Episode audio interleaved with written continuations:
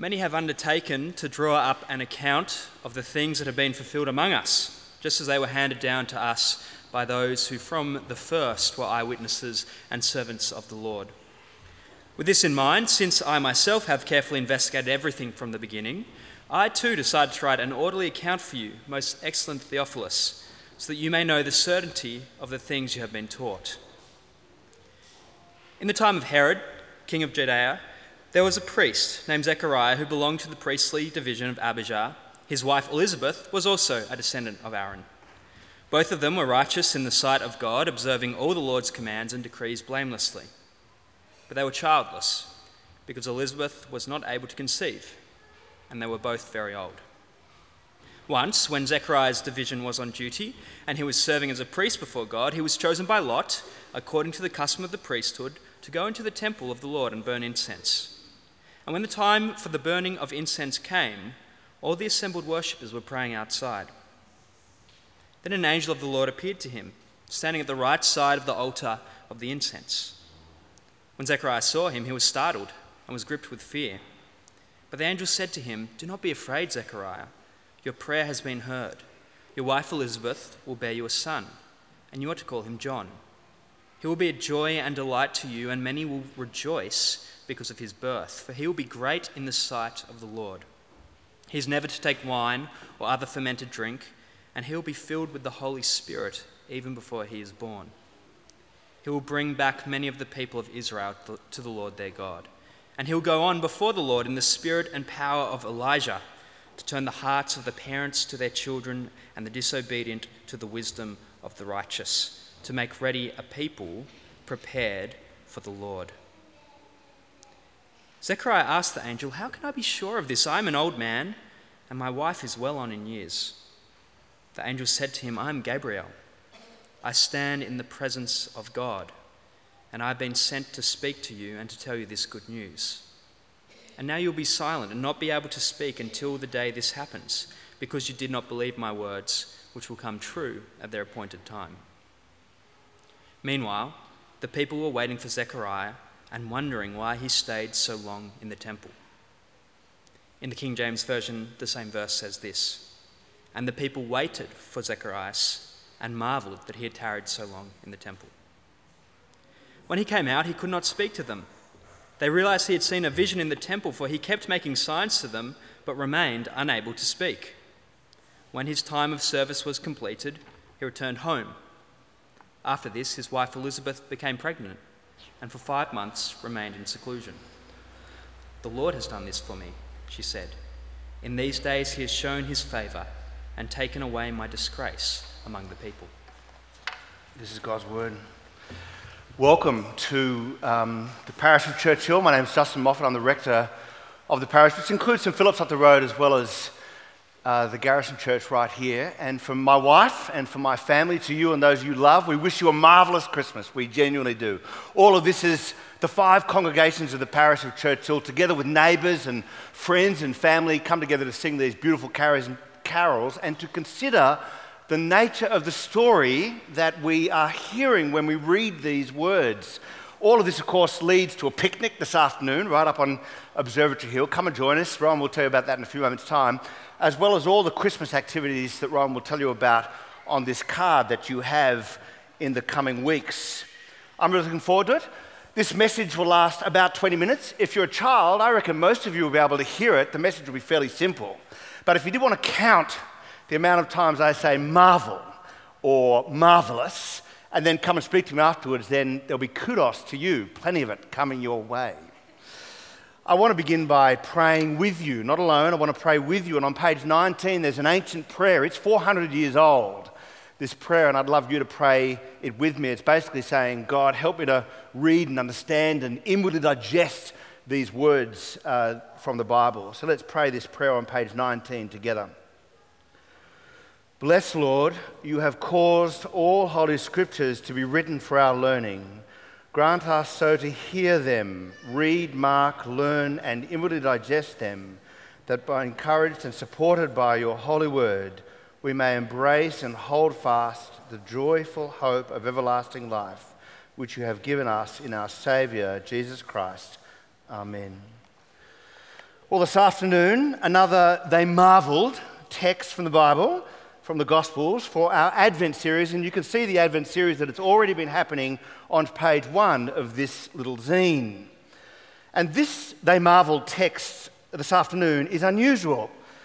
This one is not marveling at Jesus, but it is about him.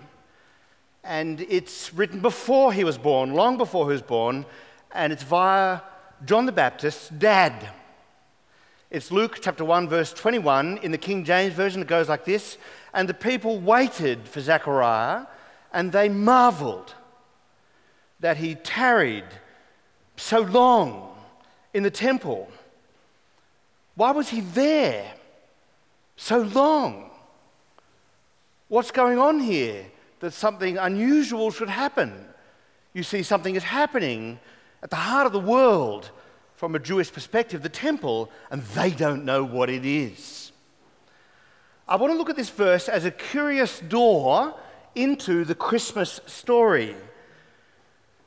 Today we start unpacking Luke's account of the birth of Jesus. It'll be 20 minutes, but we'll finish on Christmas Eve and on Christmas Day with the story of the shepherds. But I want to ask this afternoon what is it about Jesus? Everywhere he went then, people were amazed. And even now, he captivates hearts. I mean, we were in this room. There's something about Jesus. There's a Greek word that's used in the original translations of the New Testament to describe that feeling. It's the word thaumazo. It's written there on page 20 in the outline. It means to be in wonder to be awestruck, to be astonished or amazed, to marvel. Jesus is not a superhero, despite our advertising, but he saves lives. He saved mine. He is no Superman, in fact, very weak. And yet he defeats death, we say. He is God with us in frail flesh. We sung it a moment ago. Mild he lays his glory by, born that man no more may die, born to raise the sons of earth born to give them second birth. And yet, and yet we're talking about a Jewish carpenter, a carpenter from Nazareth. There was a joke about Nazareth. What good can come out of Nazareth? The highway, maybe. Born to a teenage girl, plucked from obscurity, born in a little town of Bethlehem under Roman occupation, promised of old, targeted from Herod by birth, at birth, as a threat to despots, kings, and emperors everywhere. He never did the international speaking circuit, he never wrote anything, he never promoted his own fame, he kept running away from it. It's hard to imagine Jesus creating Jesus.org and asking for money. And yet, travel the world today, look into churches, you'll find people amazed, marveling, worshipping him. Look into art galleries and you'll see the devotion he inspires. Peer into families and tribes and cultures and communities, and you may see the reconciliation he offers. Walk into Fisher Library at the University of Sydney. We could all go on an excursion this week if you like. Go into the stack and look at the shelves and shelves and shelves and shelves of books about Jesus, and all of them, by and large, as far as I know, are positive. Not one, really, except for some revisionist works, not one really attacking Jesus for his warlike tendencies. There's no like later Jesus and early Jesus. There's not one saying that he's a force for evil, not one saying that he promoted the toxic culture. Visit certain hospitals, schools, and charities, and you'll see the care that Jesus awakens. His life was remarkable, his words profound and simple, his miracles baffling. Thaumazo. Dr. John Dickson, whom we are partnering with in 2020, says this. He says, without a doubt, the best case for Christianity is the life of Jesus. And yet he is known mostly and surprisingly for dying young, on a bloody Roman cross. At first glance, his crucifixion was for the charge of sedition against the Roman Empire. rabble rousing. Not true, of course, profoundly not true. Put away that sword, he said. On second glance, he was crucified for challenging the religious status quo in Jerusalem, Jerusalem culminating in some remarks about their temple being torn down. Jesus said, You tear it down, I'll rebuild it in three days. And they said, He said he'd tear it down. So they charge him with terrorism. But if you look deep into his death on the cross, his death is the turning point, we say, in the history of living. His death is hope, because this is God offering his life we have hope in his resurrection. Advent is an ancient season, four weeks leading up to Christmas, a chance really to still our hearts in the silly season and focus on what truly matters. And we say, what truly matters is Jesus and his first coming in great humility, that's Bethlehem. But soon we say, in glorious majesty, as the old prayer book says. We prayed it a moment ago. Cheeky Presbyterian writer Frederick Buechner says this. He says, Bethlehem is not the end of our journey, only the beginning. You've got to turn up there to know God. It's not home, but the place through which we must pass if ever we are going to reach home at last. You've got to understand Bethlehem to know the heart of God.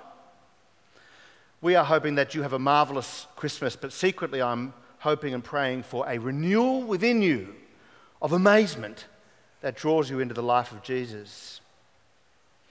Today we begin the first part in the Christmas story, Luke chapter 1. We're going to do Luke chapter 1 next week, and then Christmas we'll do Luke chapter 2. My text today is Luke 1 21 in the King James Version. The people waited for Zechariah, the father of John the Baptist, and they marveled, Thaumazo, that he tarried so long in the temple. Why was he still there? Why did he stay longer than normal? Was he still alive? It's a temple, you can't just go in there and check. What was going on? Was someone speaking to him? Something's happening, you see, in the heart of the world. And perhaps you don't know what it is. Verse 21. Well, the Zechariah story that begins the Christmas story tells us five important things that I'll say briefly on page 20 of your zine. This marvel is built on certainty from verses 1 to 4 and yet it's part of an older story, an ancient one in verses 5 to 10. It's by way of miraculous re- revelation, not just humans figuring things out as they go along. It's not just progressive humanity. It's about being ready for the Lord, and it's to be believed rather than laughed at or sneered at. And then I want to briefly talk about the heart of the true temple at the end. First, then, briefly, this marvel is built on certainty. Not everything has to be wondrous all the time. You don't have to be amazed all the time for something to be true. You can have seasons of being comfortable with the life of Jesus. I know one time when I was younger, I was like, I'm not intrigued enough by the life of Jesus. And a mentor of mine said to me, Actually, I wear faith like an old jacket, something I just don't want to ever take off. And yet, you, do, you don't want to settle for never being marvel, marveling at Him. One writer said this he, he said, It's not easy to convey a sense of wonder to someone else. It's, in the very nature of wonder to catch us off guard. I drove up to the, um, the Grand Canyon last year. wonder can't be packaged, can't be worked up by a band, despite how great these guys are. It requires some sense of being there and some sense of invade, inva- engagement. And so we're going there now to Jerusalem and the temple to Bethlehem next week to get a sense of engagement in order to be caught off guard and maybe even to marvel at him. But this isn't just about being amazed. Luke, who wrote these words that Dylan just read to us a moment ago, was probably a physician, a doctor, and I know there are many in the room today.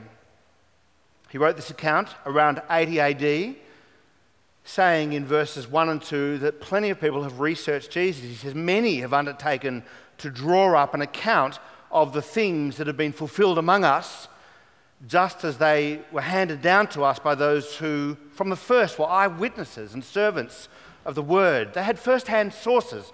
None of this, monks made this up in the second century. That's all guff. It's 19th century guff.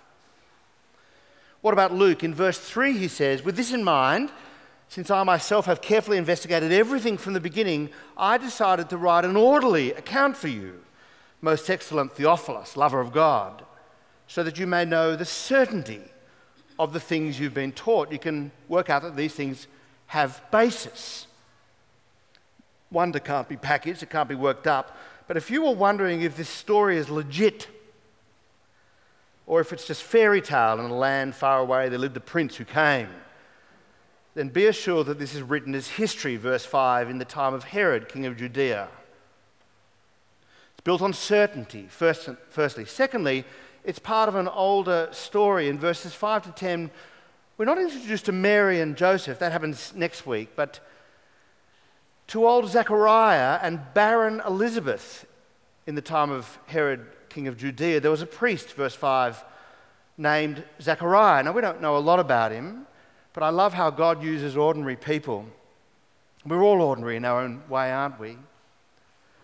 Verse 6, they were keen worshippers of God, but they had very ordinary struggles. Verse 7, they were childless because Elizabeth was not able or never able to conceive when she was younger, and now they're both very old. It's part of an older story. There are many stories of childless women in the Jewish scriptures Abraham and Sarah, for example, bearing Isaac, which means he laughed because she laughed. Rachel and Jacob, or Rachel bore Joseph, Hannah and Elkanah bearing Samuel all miraculous, and all whose children serve the Lord. But here comes another, part of an older story. And Zechariah's task was an older one, one of the Jewish, one out of Jewish promises and the rituals of the temple. Verse 8 and 9 Zechariah's division was on duty, serving as a priest before God. He was chosen by Lot, according to the custom of the priesthood, to go into the temple on his own and burn incense. A lot of people are fond of saying that Jesus is the founder of Christianity. He's not. Well, in one sense, they're right, in the sense that the eternal Son is the one by whom and for whom the world was created. In that sense, Jesus is the founder of everything. I know there are some even more cynical people that say that Christianity is founded by the Apostle Paul, trying to control people. No. Both Jesus and the Apostle Paul and the writers of the New Testament, it's all about the ancient promises made to the Jewish people, to Abraham, Isaac, and Jacob, to King David and those in exile. And in that old story, the temple in Jerusalem is at its heart. It's a place where people went to meet God and to pray and to sacrifice a lamb for sins, for a priest to stand between you and a holy God, because you can't just approach a holy God. The priests themselves were sinners. All have sinned and fall short of the glory of God. But the Jewish temple then and there was a place to do business with God. In fact, Jewish people called it the navel of the world, at the heart of everything, a spot, a door to God. But you didn't just wander in. God was, is not so easily approached. It will require Christ's death for sin ultimately. But in any case, my point is that the gospel is is part of a story that's already thousands of years old before Jesus came, those readings we read a moment ago. Third, it is a miraculous revelation. Now Zechariah is in that inner court of the temple and no one is with him. He's alone, doing his duty with incense. And we're told an angel appears, and I believe in angels, and miracles. When Zechariah saw the angel, verse 12, he was startled as he would be, and gripped with fear. But the angel said to him, Do not be afraid. Zechariah, that phrase, do not be afraid, is throughout the whole Bible and is always said at precisely the moment when you should be afraid. The point here is that science doesn't give you this good news, as important as science is in God's world. You can't get this revelation by board deliberations, as important as boards are in a world of, of corruption. This is not government policy being set as we stand on the shoulders of giants. This here is a message from an angel. It's decisive news, and it is from God. And what is the news? Well, the news is a king is coming. In fact, more than that, God is coming. Emmanuel is here. The Jewish people always said God would come and save them. They just didn't expect God to have eyeballs, kneecaps, blood that could be pierced on a cross. The message is about being ready for the Lord. It's about the birth of John the Baptist. Verse 13, the angel says to Zechariah, quietly alone, taking his time, Your prayer's been answered. Your wife Elizabeth will bear you a son. You were to call him John, even though there's no one in the family called John. Come next week, we'll hear about that. Verse 15, he'll be great in the sight of the Lord. He'll be filled with the Holy Spirit, the presence of God, even before birth. And he will go on ahead of the Lord. He will bring many of the people of Israel back to the Lord their God. He will go on before the Lord in the spirit and the power of Elijah, as promised in the old story, to turn the hearts of people in the right direction towards each other in love and forgiveness, and towards God in, in righteousness according to his will, to make a people prepared for the Lord the message is about John the Baptist who came, who was a herald of the one to come, the one whose sandals I'm not worthy to untie. Jesus was a, John the Baptist, I should say, was a disruptor. Sorry. A person who said something like, um, Stop stuffing around. Stop stuffing around. Or words to that effect. Stop equivocating, stop procrastinating, stop putting this off. Stop thinking that this is about your show and that you can just believe what you want. That's just secular humanism. In John chapter 1, we read there was a man sent from God whose name was John. He came as a witness to testify concerning that light, Jesus, so that through him all might believe. He himself was not the light, he came only as a witness to the light the true light that gives light to everyone was coming into the world. Read John the Baptist. He's so full of fire. He's so like, get ready. And it is a message to be believed rather than laughed at. When Sarah found out that she was going to have a baby in her old age with Abraham, she laughed in cynicism. God made a promise, but how do you keep it when you're that old? Of course, she gave birth to Isaac, which means he laughs. Zechariah is a bit like Sarah. Old people like him don't have children. So in verse 18, in that room, tarrying, taking time, Zechariah asked the angel, How can I be sure of this? I'm an old man and my wife is well on in years. The angel reads Zechariah's heart and he says to Zechariah, I'm Gabriel. See, They're waiting, by the way, towering in the temple so long. I'm Gabriel. I stand in the presence of God, and I've been sent to speak to you and to tell you this good news. But now you'll be silent and not able to speak until the day this happens, till John is born, because you did not believe my words. You distrusted me which will come true at their appointed time. Then, verse 21 the people waited for Zacharias and they marveled that he tarried so long in the temple. What is happening at the heart of the world that this Christmas story awakens? Verse 22 when he came out, he could not speak to them when they realized that he'd seen some vision in the temple. That's why he tarried so long. He kept making signs to them but remained unable to speak. Come next week to find out what happened. But let me talk finally about the heart of the true temple. That tarrying, that waiting was a door for them to ask the question what's going on here? I don't know what it is, but it is something big. What is God doing in the navel of the world? Some 30 years later, Jesus, as an adult, would do something in the temple. He'd overturn the tables. Corruption has stopped people's access to prayer. But more than that, he came to do something to the temple. And I don't mean the bricks and the mortar of the temple in Jerusalem, that temple. The Romans would pull that down in 70 AD, leaving a wailing wall that you can visit today. Jesus would dare the religious leaders to tear down this temple. You tear it down.